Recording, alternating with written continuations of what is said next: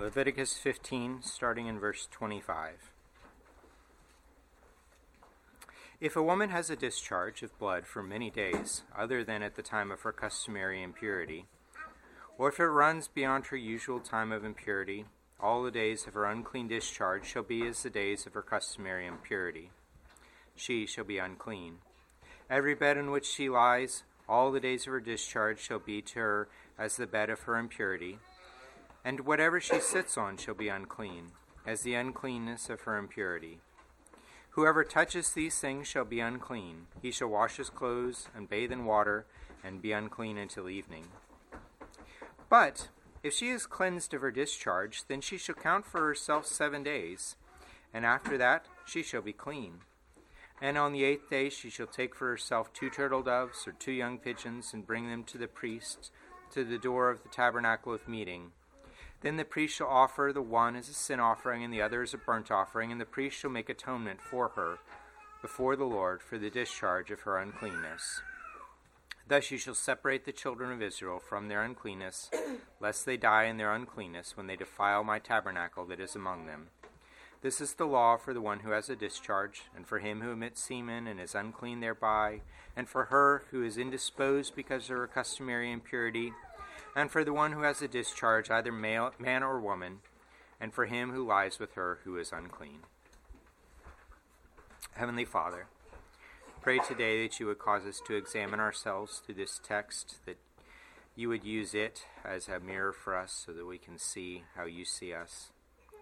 We also thank you that you give us a picture of the fact that there is cleansing from sin. We do pray that you would cleanse us, that you would cleanse your body. In Jesus' name, amen.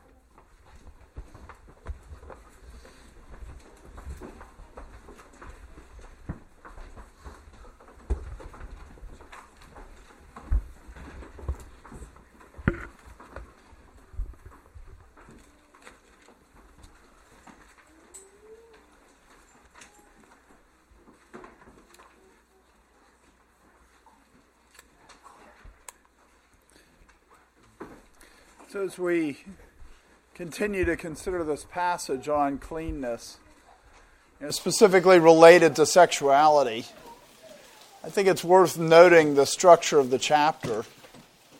Because the chapter uses a literary device called a chiasmus. A chiasmus is where you present two connected things and then you present them again, but the second time you present them in reverse order the normal way to express emphasis in Hebrew is to repeat the same thing using different words, even as we were reading, or as Noel read Psalm, read Psalm 79 this morning, it does the same thing. It, it repeats things to give emphasis to it. So, like it, this happens all the time in Proverbs, such as in Proverbs 10:4. He who has a slack hand becomes poor, but the hand of the diligent makes rich that would be a very normal way to do emphasis in English and in, in Hebrew. But to take the same idea and make it a chiasmus, it would be the poor have a slack hand, but the hand of the diligent makes rich. So that you flip the order of them. And the reason you do that is because it draws attention to it, it makes it more obvious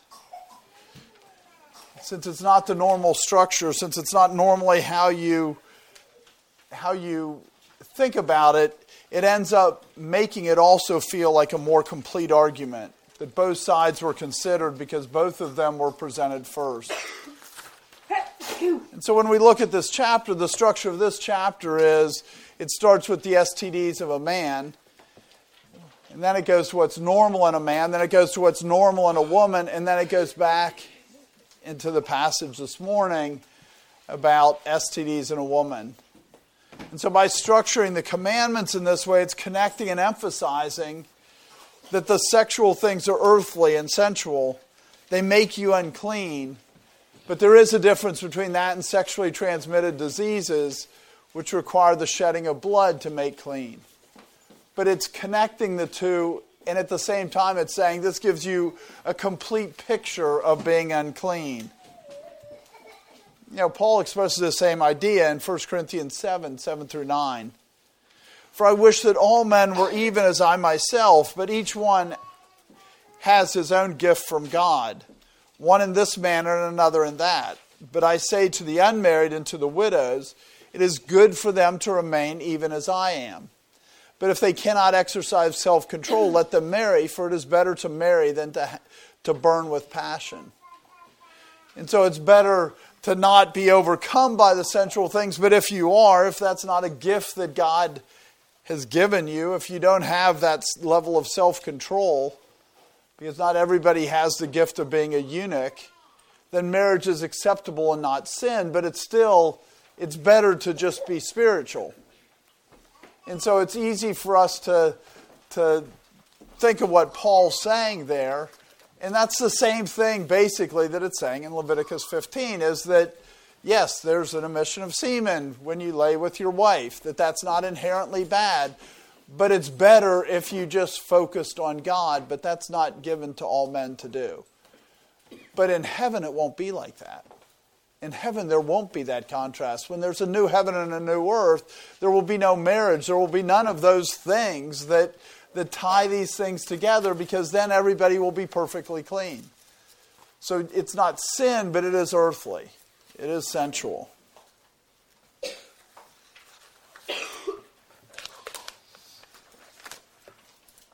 So remember that all these commandments are about the priest distinguishing between clean and unclean, between holy and unholy. So God is expressing this in a chiasmus rather than in a typical order. Right? The normal order would be normal male sexuality, male sexual wickedness. Normal female sexuality, female sexual wickedness. But by flipping the first one, it connects the two together and it makes it so that we can understand how no one can see God and live because the, the STD, that's a, this picture of sin and this picture of fornication and adultery, that that is still tied to laying with a woman. And so we're earthly fallen. We still need to be cleansed. We still need to be changed. We have a sin nature. But we also sin, and that sin needs to be atoned for through the shedding of blood. So, this is about recognizing the whole range of what separates us from God, which is emphasized in verse 31 because it's about God's tabernacle being in the midst of them. This, you can't be unclean and be tabernacling with God. Our sin nature separates us from God. We must be born again to be able to be in the presence of God. But our sins also must be atoned for for us to be clean with that, verses 25 through 27. If a woman has a discharge of blood for many days, other than at the time of her customary impurity, or if it runs beyond her usual time of impurity, all the days of her unclean discharge shall be as the days of her customary impurity. She shall be unclean. Every bed on which she lies all the days of her discharge shall be to her as the bed of her iniquity, impurity and whatever she sits on shall be unclean as the uncleanness of her impurity. Whoever touches those things shall be unclean. He shall wash his clothes and bathe in water and be unclean until evening. So, if a woman has a discharge of blood for many days, so the previous church again was about the normal functioning of a woman's body, at least until menopause when she can no longer have children. If she's not pregnant, then there's a monthly flow of blood, which God says makes her unclean. And whatever she lays on or sits on, that becomes unclean. And that uncleanness transfers to anyone who touches her or touches the bed or touches the chair. Or if there's something that's put down on it, that, that the uncleanness, that fleshliness, that, that earthliness, that, that goes, and that has an effect, and that, that has an effect through the world. And it does negatively affect others. Just us having a sin nature, just us having a focus on earthly things. That has a negative effect on others. But now we come to the discharge of blood for many days. When a woman has a discharge of blood that's not related to her monthly cycle for a period of time, the most often cause of it is sexually transmitted diseases, just like the discharge for the man. This is a picture of sexually transmitted diseases. And so, while the other uncleanness, being earthy, we have to be changed from it. We have to be translated. We have to become different in order to truly be in the presence of God. This is sin. Blood needs to be shed for it. This is it has to be forgiven. So this is a picture of sin. We all need to be our nature needs to be changed because we have a sin nature, but our sin needs to be atoned for because we sin. And so this is symbolizing the sacrifice that's really required, the sacrifice of Christ that's really required for your sins to be forgiven. But in this case, they had to sacrifice two birds to make it recognize that sins have to be paid for. Blood has to be shed. The wages of sin is death. Death is required in order for those wages to be paid. That's how serious our sin is. And so the flow of blood outside of the customary impurity, other than at the time of customary impurity, that is this picture of fornication, this picture of sexual activity outside of the bounds of marriage. Because if all sexual activity was inside the bounds of marriage, there'd be no STDs. It's because they're not. So it's this picture of sin. So the normal flow of blood still makes you unclean, but the sacrifices are only required when it's at a different time, when it's not the monthly cycle, when it's signifying the, the effects of sin, the wages of sin, rather than just being earthy, rather than just being in flesh, rather than being in spirit. So, or if it runs beyond her usual time of impurity, the flow bud might also just continue with the menstrual period where it goes on for more than seven days.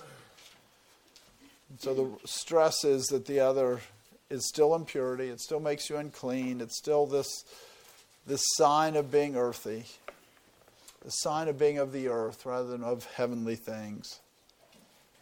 But when it goes on for more than seven days, the stress is it's, it's beyond just that impurity.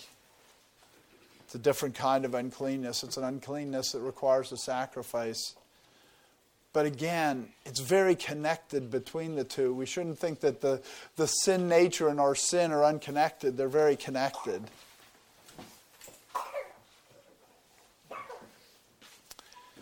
And so, when we think about this, we should be thinking about this as a sign of sexually transmitted disease, which at least makes us read the passage in Luke, or at least it made me read the passage in Luke different. The passage about the woman with the flow of blood for 12 years. In Luke 8, 43 through 48, it says, Now a woman having a flow of blood for 12 years, who had spent all her livelihood on physicians and could not be healed by any, came from behind and touched the border of his garment. And immediately her flow of blood stopped, and Jesus said, Who touched me? When all denied it, Peter and those with him said, Master, the multitudes throng and press you, and you say, Who touched me? But Jesus said, Someone touched me, for I perceive power going out from me. Now, when the woman saw that she was not hidden, she came trembling and falling down before him. She declared to him in the presence of all the people the reason she had touched him and how she was healed immediately. And he said to her daughter, Be of good cheer, your faith has made you well. Go in peace.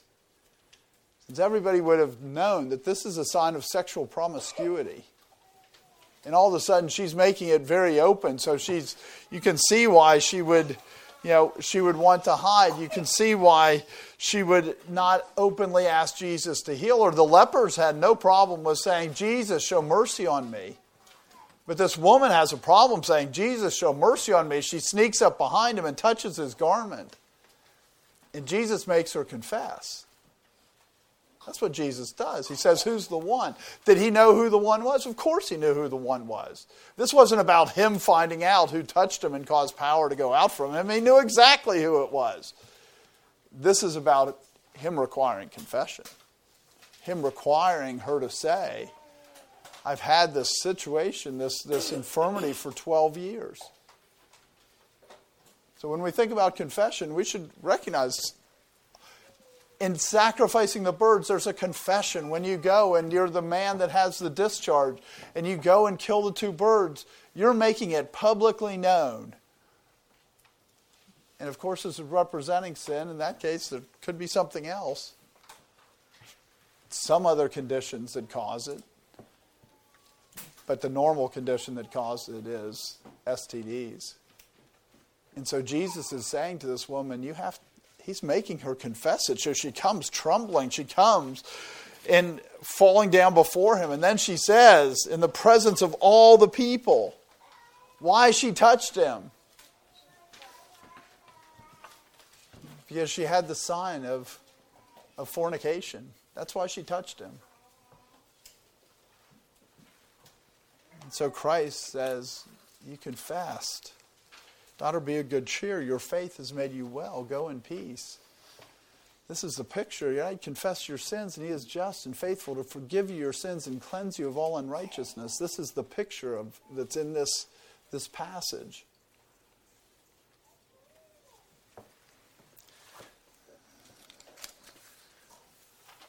So, all the days of her unclean discharge, all the days of the unusual flow of blood, she's unclean because the discharge makes her unclean. It's really her sin that makes her unclean, but the discharge is a picture of the result of sin. And so it shall be as the days of her customary impurity. The uncleanness is not categorically different than the uncleanness that comes from the monthly cycle. It's not categorically different from our sin nature the sin that we do. But the sin that we do needs atonement. We need to be changed, and our sin needs to be atoned for. She's unclean in the same way. She shall be unclean. The same rules apply for the uncleanness, whether it's because of fornication or whether it's because of just her nature is earthy. She's still unclean. Every bed on which she lies her uncleanness is still contagious. The uncleanness that comes from her sin nature, the uncleanness that comes from her sin, when it manifests itself as sin, it just defiles, it still defiles. Whenever she's at rest, her sin still has effects and consequences. All the days of her discharge, the unusual discharge is not the sin of is not the sin of fornication, it's the picture of the effects of sin, of the sin of fornication. And those effects continue well beyond the sin. All the days of those effects, she defiles others because of the consequences of her sin. So all the days of her discharge shall be as to her as the bed of her impurity. It's to be treated no differently than during her menstrual cycle. Both are defiling. We would think that the defiling for the actual sin would be more easily spread than what comes from just the natural man, just comes from walking in the flesh. But obviously, and obviously, there are cases that that's true. The angry man who gets a mob angry and causes the mob to, you know, to to respond in that anger, his sin is different. He is spreading it in a different way. But the emphasis on this passage is it's not spread in a different way. It's spread because we're earthly. It's spread because of our nature. It's spread because we don't have the the we don't have the resistance and the, the zeal to resist sin that we should have. And so the, the woman whose sin spreads because of her, her fornication is not that much different than the woman whose sin spreads just because she's walking in the flesh, just because she's fleshly. So whatever she sits on shall be unclean, because anything she sits on becomes unclean. Again, I said this last week. To prevent uncleanness, you'd have to reorder your whole household, different seats, different beds. The monthly cycle, everyone would expect, you know, everyone would expect it, but but now all of a sudden, if you don't have that flow of blood, you know, think about it. Most people in our society, not here, but most people in our society, when they get pregnant, they don't they don't announce it for the first trimester. In Israel, it would be announced immediately because there's the customary monthly cycle, and all of a sudden you don't have that uncleanness, and everybody would know right away. There'd be no way to hide it. The light that was produced in the law is far more light than we typically produce in our culture, even in the church culture. Because everybody would immediately know if you were pregnant, because Yeah, been a month and you haven't gone into your customary impurity. Well, that's a sign you're pregnant. And so just think of how the law is causing things that we try to hide. Just like the woman that had the flow of blood for 12 years, she was trying to hide it. But wouldn't have, if she was treating it like it says in Leviticus 15, at least all her family would have known that she's had it for 12 years. Because if they ever touched anything she uh, touched the bread she laid on, they'd have to go wash their clothes and wash their body and be unclean until evening. So, similarly, when a woman has the sign of sexual promiscuity, it would be immediately known if she was being obedient. There'd be no hiding it. They would know that it's continuing. They would know either it came at the wrong time or they would know that it stayed and it continued for longer than it should have continued. So, as the incur- uncleanness of her impurity, again, different but not categorically different, they all defile. Whoever touches those things shall be unclean. Touching something that she sat on defiled, and not just in a passive way. He's when he's just unclean until evening. This isn't that. This is an active way. This is where he has to wash his clothes. It is repeatedly stressed in this passage that when you're affected by the impurity, when you're affected by the uncleanness, you have to wash your clothes, right? This picture of changing your deeds. We have to recognize that even when we just are touched by something that's earthly, that's that's the sensual thing, that isn't inherently sin, that it really affects what we do. This is how zealous we need to be about fighting against sin, is that it affects us. They needed to wash their clothes. Coming into contact with sin, or even things that have been defiled by our sin nature, it means that we have to make sure that what we're doing is righteous. We have to go back and we have to to see how, how much sin works like leaven and how easily it impacts us. That's why the Lord's Supper is so important to do it on a regular basis, because on a regular basis we're supposed to be going and saying, and it shouldn't just be weekly, by the way, but you should be saying more frequently than that, where is the sin in my life? What sin do I need to turn from? Because that's, that's one of the pictures here is that just people walking in the flesh, they, they affect us. They cause our deeds to be not, not righteous in the sight of God. So we need to continually being asked, just like the priests when they wash their hands and wash their feet before they could, could serve in the tabernacle or in the, in the temple. We need to be doing the same thing when we go to serve God. We need to be saying, Where has the world contaminated me?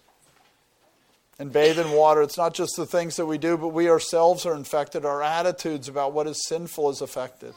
Our thoughts are affected.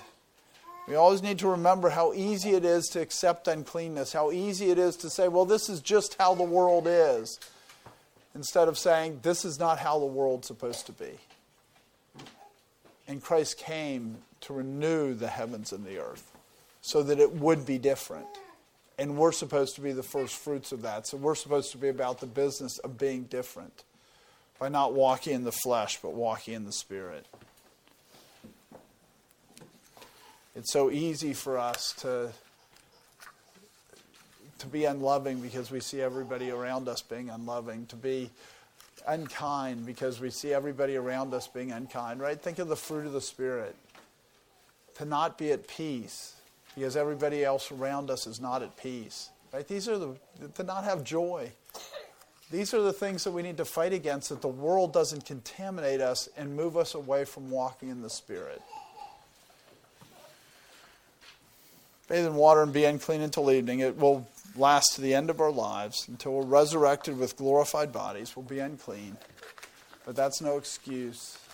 We're still to cleanse our hands. We're still supposed to cleanse our feet. We're still supposed to renew our minds. We're still supposed to walk in righteousness. We're still supposed to deal with sin in our life.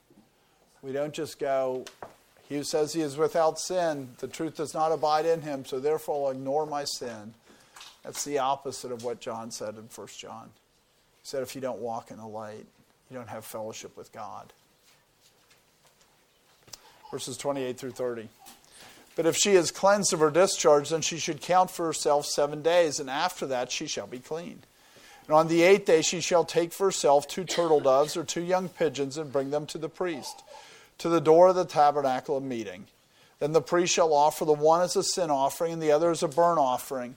And the priest shall make atonement for her before the Lord for the discharge of her uncleanness.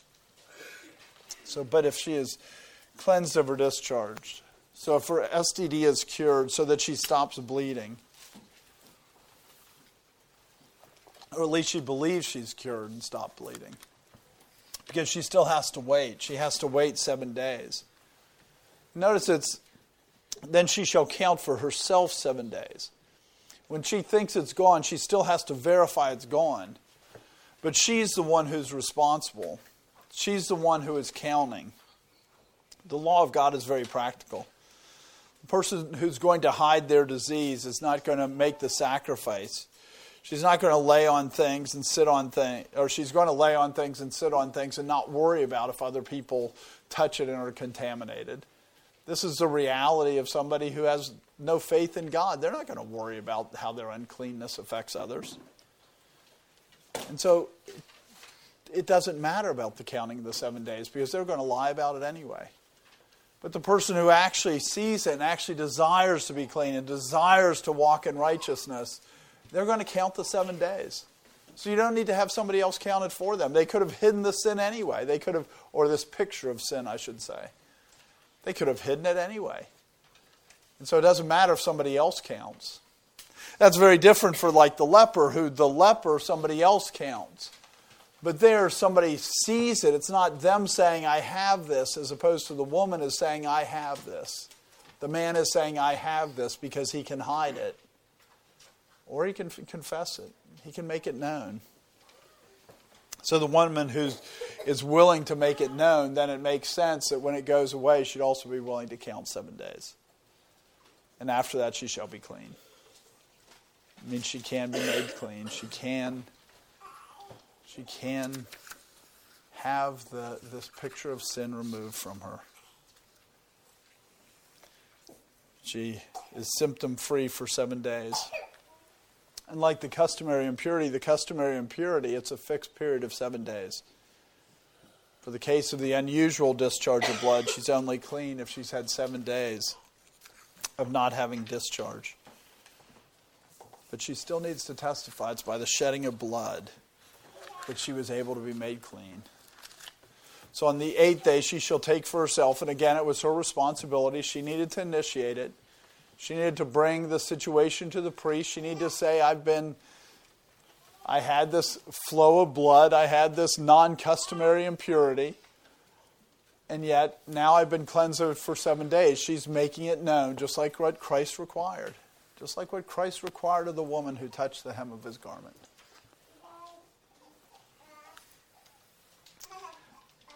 So then they had to make a sacrifice. So she had to bring the situation to the priest so that they would make the sacrifice. Two turtle doves or two young pigeons. Again, it's only two birds. This is an inexpensive sacrifice. But it's still the real shedding of blood. It's still about blood having to be shed because without the shedding of blood, there is no remission of sin. So, two doves or two young pigeons and bring them to the priest. She had to bring them to the priest. The priest would have to know what they were for, and the sacrifice would have been done public in a holy place since they were done at the door of the tabernacle. Right? And again, think of the picture. It was a holy place when she touched Christ's garment because Christ was there. It was done in front. I mean, it's so much the picture of the tabernacle, the Spirit of God tabernacling and taking on flesh and being with us. And, and He required it to be made known, He required it to be seen. Everybody would have known what she was doing. And that would be true for this too. You bring them to the priest. And then they would bring it in the midst of the tabernacle. The tabernacle court or the midst of the court of the tabernacle, which she hadn't been able to go into because she was unclean. It's only by her being clean that she's able to go back in there. And take it to the door of the tabernacle meeting.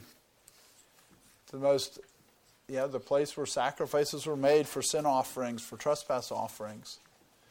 They would sacrifice these birds, and people would know what was going on. Her sin was made public.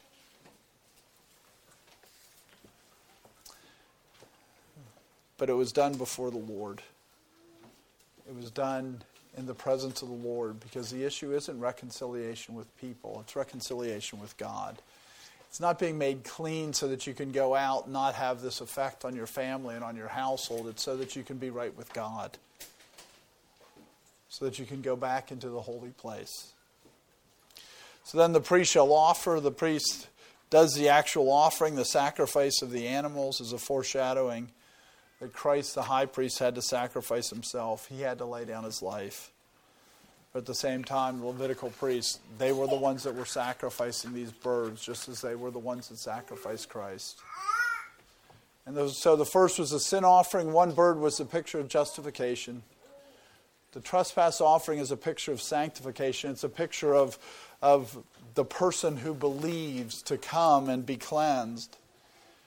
And here, this is a sin offering. It's not a trespass offering. This isn't about forgiveness for a sin that you violated. This is about this is about being made right with God. This is about justification. And so it matches what Paul writes in 1 Corinthians 6, 9 through 11. Do you not know that the unrighteous will not inherit the kingdom of God? Do not be deceived. Neither fornicators, nor idolaters, nor adulterers, nor homosexuals, nor sodomites nor thieves, nor covetous, nor drunkards, nor revilers, nor extortioners will inherit the kingdom of God. And such were some of you, but you were washed, you were sanctified. But you were sanctified. But you were justified in the name of the Lord Jesus by the Spirit of our God. Fornicators, adulterers, they aren't saved. And so this this woman who has the sign, just like the man who had the sign of being an adulterer or a fornicator, he had to have a sin offering because the point is, he needed to be justified. He didn't just need to be sanctified. He didn't just need a trespass offering for this, this sin that he committed that he should have known better, that he did know better. But it's this picture of your eyes being opened, right? The sin offering is for sin that you didn't realize. It's where you didn't realize you were sinning against a holy and just God because you didn't know who God was. So, sin offering is required for this picture of fornication. And then the other is a burnt offering. The burnt offering is a testimony that God's going to remake the whole world. For God to love the world that He sent His only begotten Son. He's going to remake the world. He's going to make a new heaven and a new earth. That's the reason that the sin offering is effectual. It's burn on the burnt offering. It's because God's doing something in the world, is why Christ came. And so the burnt offering is a reminder that the only reason that the sin offering works is because God came, Christ came to be our sin offering, but he came because he's doing a work in the world, not just in us. He became the burnt offering that suffered outside the camp so that the people could be saved. And so this is ceremonially pictured that the sin offering is acceptable because Christ is the burnt offering. And then the priest shall make atonement for her. The priest makes atonement for her, not to reconcile her to man. Man, yes, now she can, people can sit where she sat. They can touch the bed that she laid on. They can touch her and not be made clean. But that's not the reason that it's done before the tabernacle. It's done before the tabernacle because he makes atonement for her before the Lord. The sacrifice is made, the turning from sin is made, the it's made to reconcile her to God. It has effects in reconciliation to man, but the focus is reconciliation to God. For the discharge of her uncleanness, in order for be given for her discharge, for this picture of having a STD, this picture of the results of fornication, for her to be cleansed of that, she has to offer these birds. Blood has to be shed for the remission of sin. Verses 31 through 33.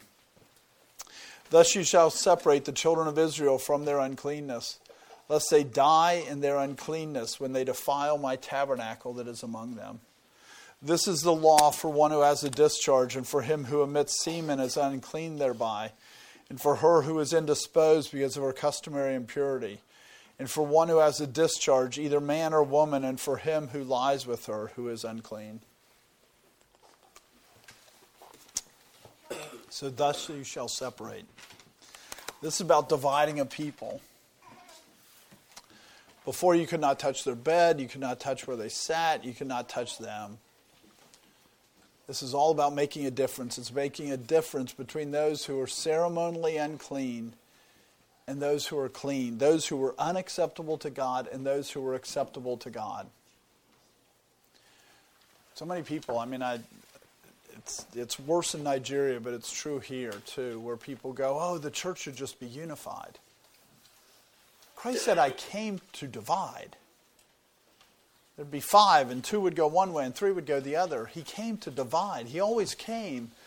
And the purpose of Christ was to make a division between the clean and the unclean. Yes, the clean are to be unified, but the clean are never to be unified with the unclean. And people go in churches, oh, we should just have unity. No, you should deal with sin, and dealing with sin will separate the clean from the unclean.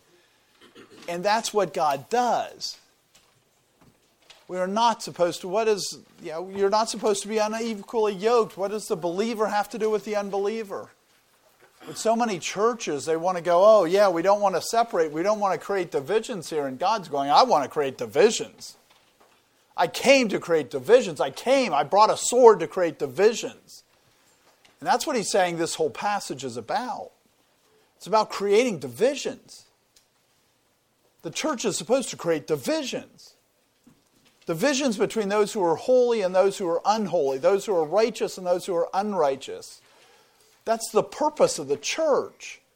It's to separate a people from the world.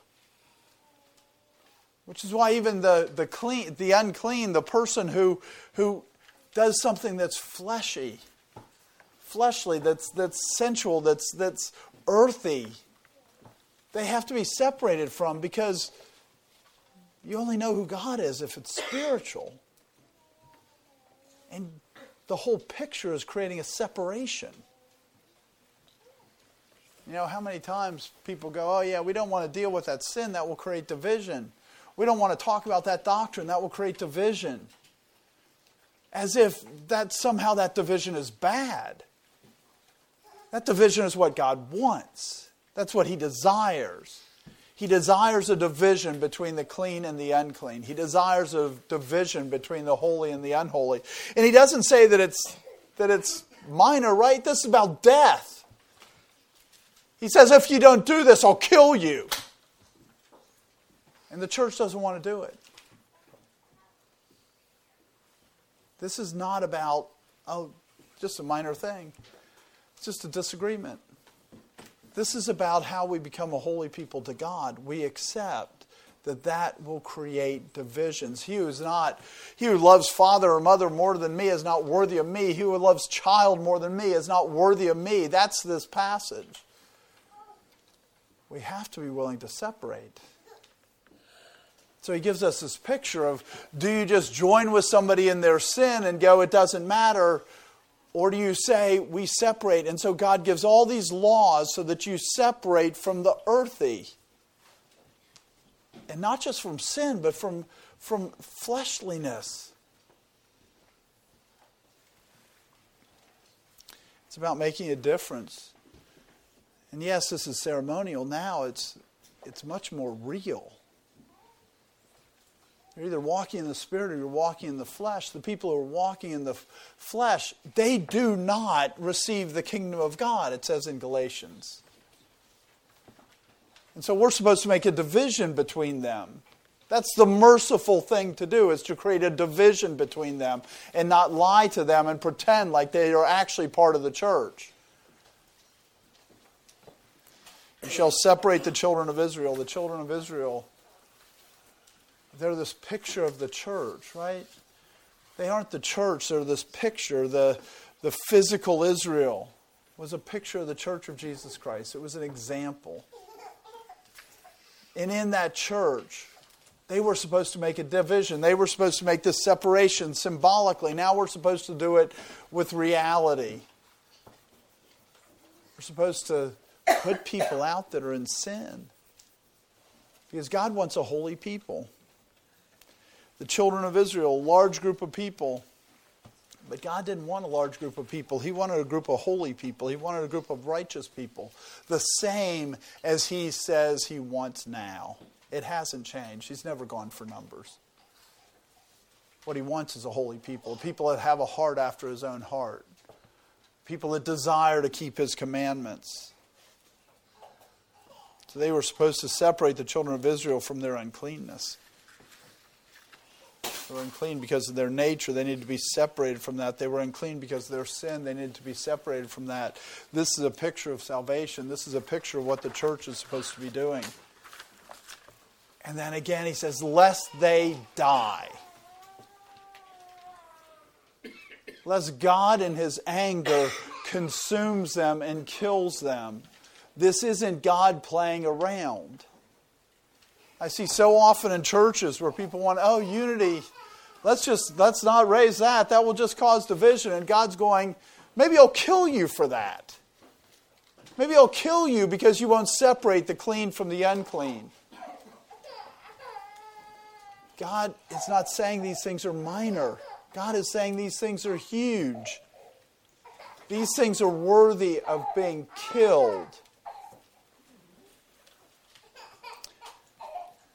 This was just them putting away the picture. How much more serious do you think in the new covenant God is about dealing with actual sin?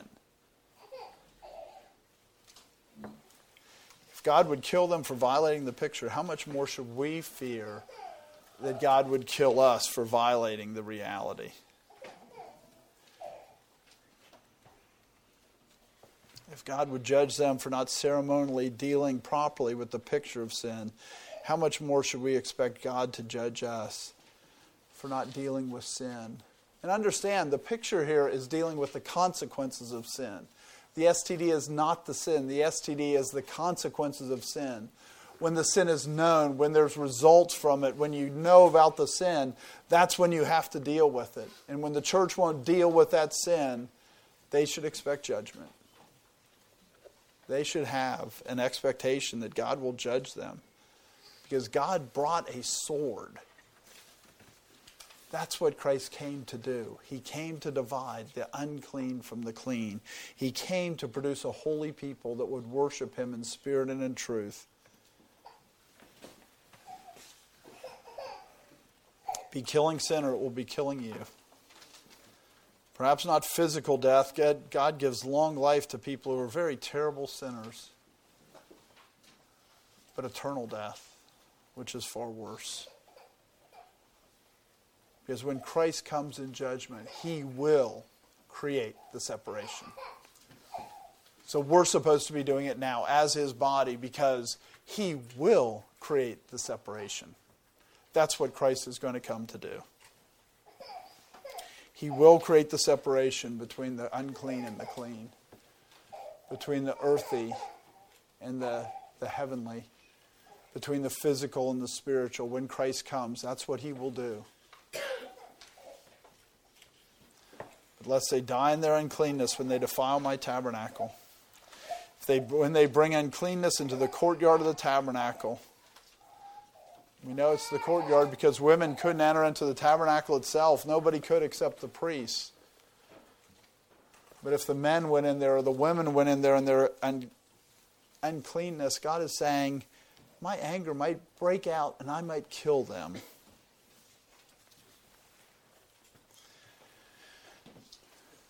Bring uncleanness into the courtyard of the tabernacle defiles the tabernacle of God, so that God kills, so that his house will be holy. How much more should we expect him to make the church holy? In the new covenant, when he tabernacles with us, the standard is specific to sin and not just to this customary, not this ceremonial impurity. But how much higher should we expect the enforcement of that standard to be? When the Spirit of God dwells in us, when the believers are the tabernacle of God, how much more serious do you expect God to judge when we don't make a separation between that uncleanness, that unholiness, we should expect far stricter temporal judgment when we allow the temple to be, to be defiled among them or among us. They had the temple among them, and it, it, God said He would kill people for them defiling the temple that was among them, the tabernacle. How much more should we expect it to be worse for us who trample the blood of Jesus Christ underfoot? The church should expect a much stricter temporal judgment today because of God's presence with us than what Israel had the reason to expect when God was tabernacling in a separate tabernacle among them. So then it says, This is the law for one. This is, notice the expression that it's one law. This is the law. It's connecting all of them together sexually, sexual sins with bodily functions that are not inherently sinful. The one who has a discharge, again, it's doing the chiasmus and repeating it. The one who has the discharge, the man who has a discharge because of an STD, is different. The response is different, but it's still very related to the fleshly functions. And for him who emits semen, this is all one law dealing with all of it. To the normal occurrence when a man lays with his wife. They're different. One is sin and one is not. But they're still related. They're still about the flesh, they're still about the earth. For him who emits semen is unclean thereby. Both make unclean, because both are of this earth. And they won't have a part in the new heavens and the new earth. And for her who is indisposed, again following the chiasmus, the normally bodily function of the man is like the normal bodily function of the woman. While being different, they're still from the same thing. Still make unclean because of her customary impurity, because of her body was the way that God made it, she periodically becomes unclean. It's not necessary for, the, for sin to be involved, just the functioning of the body, but it's still earthy. And for the one who has a discharge. Again, the chapter ends with the woman who has a discharge, typically from a sexually transmitted disease, but it's all one law whether it's from the sexually transmitted disease or not. It's all one law, even though the, the aspects of the law and the dealing with it are different, because our sin nature and our sin are so interrelated, you can't separate the two. One who has a discharge, either man or woman, so God gave all these different laws, but in the end he goes, but it's all it's all the same thing. It's one law. The rules are the same for both, even though the manifestation is different in the two. It's just like there's no male or female in Christ, as it says in Galatians 3, but they're still very much male and female, as it says in 1 Corinthians 11. Here it's the same idea. The discharge is, is the same result, but it's different, and there's differences, and the handling is different based on the gender.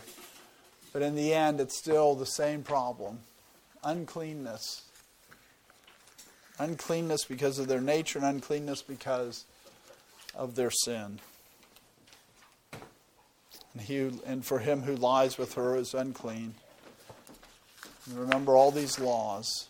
They're about to separate the unclean from the clean so that the people that approach God are clean. And he ends with this idea that you lay with her and you pick up uncleanness. Don't be deceived how easily the world makes us unclean. We need to constantly be killing sin or it will be killing us. We need to be washing our feet and washing our hands. We need to be examining ourselves. We need to be washing our clothes. We live in a, a world that's filled with sin. We need to see how much it impacts us. Let me give you some applications. The first application is remember the seriousness of sin. Every sin that we do, every single one required the sacrifice of Christ. Everyone required his torment. Everyone required his, his being mocked. Everyone required him being scourged. Everyone required his being nailed to the cross. That's the only way that we can be reconciled to the Father. That's how serious sin is, and that's how we need to see the seriousness of sin. It's so easy for us to be dismissive of our sin and look at the world around us and say, But I'm better than them. That's the same thing here as you're made unclean. You're made unclean just by touching a bed that a woman slept on that was in her monthly cycle. Because that's how easily we can be made unclean. And we need to recognize that. We need to recognize how easily sin spreads, which means we need to be zealous about killing sin that's in our members. It's so easy for us to say, Praise God, my sins are forgiven, and ignore the sinfulness of sin. But if we remember that every lie, every glance at a woman to lust for her, every time our anger gets aroused for our own sake, every time we fear something other than God, each one of those acts individually required the sacrifice of Christ in order for us to be reconciled to the Father because any of them would have been sufficient for his wrath to be upon us. When we read a passage like this, it should cause us to take sin more seriously and not just say, oh, it's natural, because natural things still require us to be made clean. Another application is there are differences in severities of breaking of laws. You know, people use the statement from James, James 2, 8 through 10, if you really fulfill the if you really fulfill the royal law according to the scriptures, you shall love your neighbor as yourself, you do well, but if you show partiality, you commit sin or are convicted by the law as transgressors. For whoever shall keep the whole law and yet stumble in one point, he is guilty of all. To say that there's no difference, they use that to say there's no difference between transgressions because, hey, you tell a little lie, and that's the same as going and murder somebody. You're guilty of the whole law. That's not the point. Because there's very different punishments for murdering somebody than there is for lying. The point here is any of them, just being earthy, separates you from God and requires the sacrifice of Christ. Having a sin nature will produce some sin, and that is enough to separate you. But here in this law, the sexually transmitted disease needed very different results than the person who just was living in the flesh and walking in the flesh. There's a real difference. And we shouldn't make sin and pretend like all sin is the same. The man who looks at a woman to lust for her is committing a type of adultery and that's worthy of damnation, but it doesn't mean that you put him to death. But if he goes and lays with another woman, then you're supposed to put him to death. It's a death penalty offense. So God does say laws are different, but all of them, all of them, every sin requires us to be changed, us to be transformed. Any part of the law makes us guilty of the whole law. Christ had to die for us so that we don't receive the punishment of the law. But that doesn't mean that, that all laws are the same. God has certainly delegated different enforcement, and He's picturing that here. Both of them require you to be made clean, but the way you're made clean is different between the two.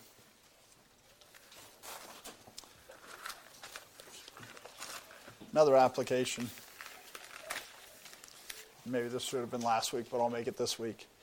There is a cycle in the church. And there has always been a cycle in the church.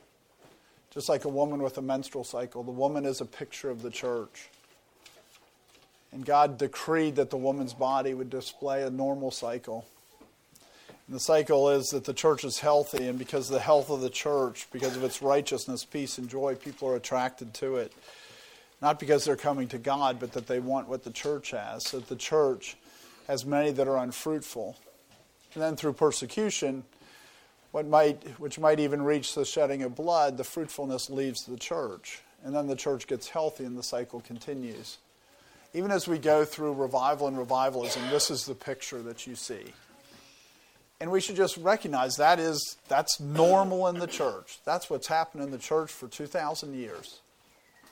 But there are also periods of, that are different than that. And I would argue that we're now in a period that's very different from that, where we've been, we've been having shedding of blood for a long time, where we have an unusual uncleanness, We've gone beyond the normal cycle that happened before. As we consider the book Revival and Revivalism, that's the argument that he's making. Is that there was this customary cycle that's always gone on in the church. But then there's also a period where the church, by embracing revivalism and embracing this fake Christianity, that it's had impurity that's a different level of impurity for a long time. So we should recognize that God gives these laws not just so that we understand people, but that we understand the church. Because the, the church does have this picture of a woman. And God gives us these laws so that we can understand this is what happens to the church. Another application. The law has contained in it an exposure of sin. The woman, Jesus Christ, says, Who had the power that goes out from me? Not for his sake. He knew. But so that she would have to confess the sin, and everybody would see her confess the sin. Churches generally have the opposite attitude. When the leadership finds out about sin, they just work to cover it up unless it's really bad. They only announce it when it's gotten really severe, when they have to because they're going to excommunicate. But that's not the way sin is supposed to be dealt with. That's not what the Bible says. It says in Ephesians 5:11, "And have no fellowship with the unfruitful works of darkness, but rather expose them." The church is supposed to expose the unfruitful works of darkness so that in the church when you expose it, one of two things will happen. The person will repent and they'll become clean and the church will remain clean, or they'll get angry and they'll leave and the church will become clean. The point is, if we don't want wrath, the wrath of God to break out among us, we're to be clean. That's the point. And exposure is what makes you clean. Now, you hope the person repents. That's wonderful if the person repents. But what you want to do is expose sin because that forces the issue of division. Either they'll be divided from their sin or they'll be divided from the church. That's why you expose sin because God came to produce a holy people.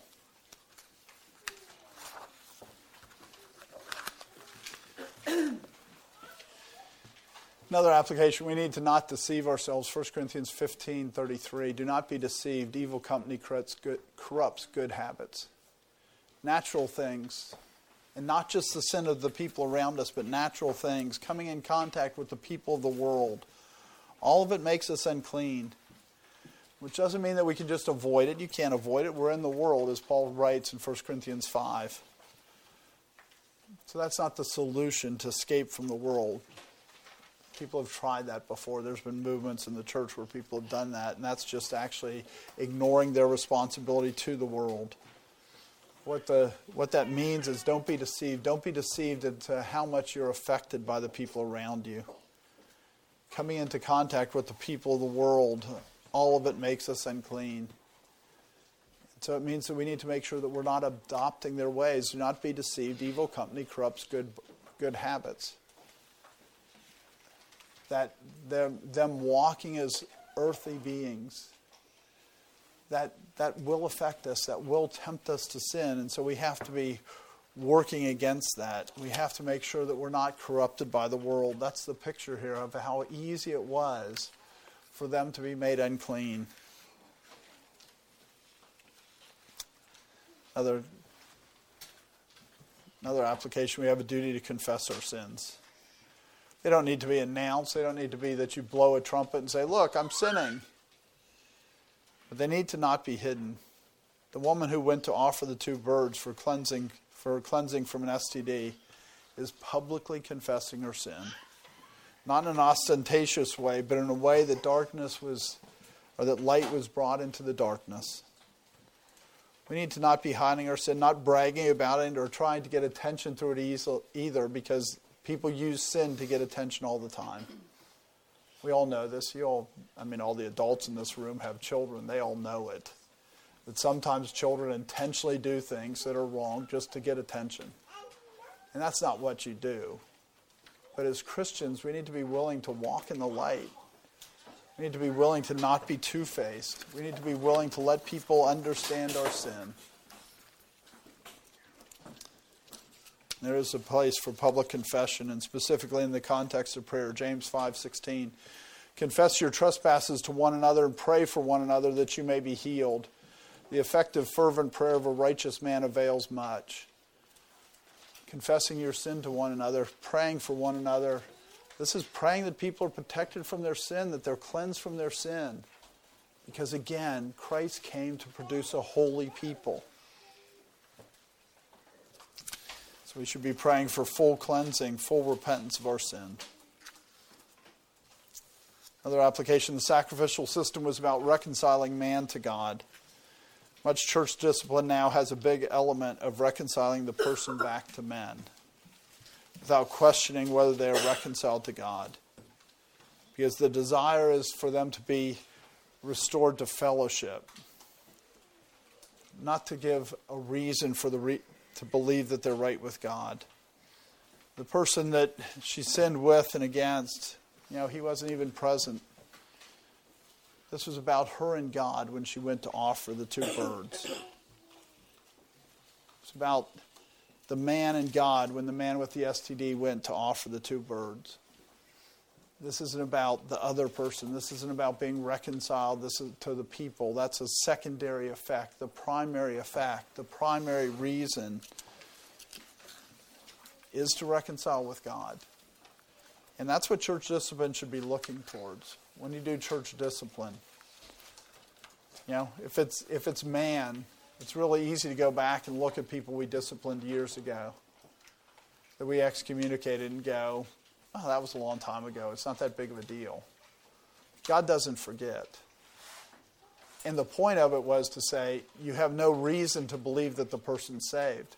If you just say, well, we're just going to forget about this, all you're doing is saying, you don't care if the person goes to hell. You have no concern about their soul at all.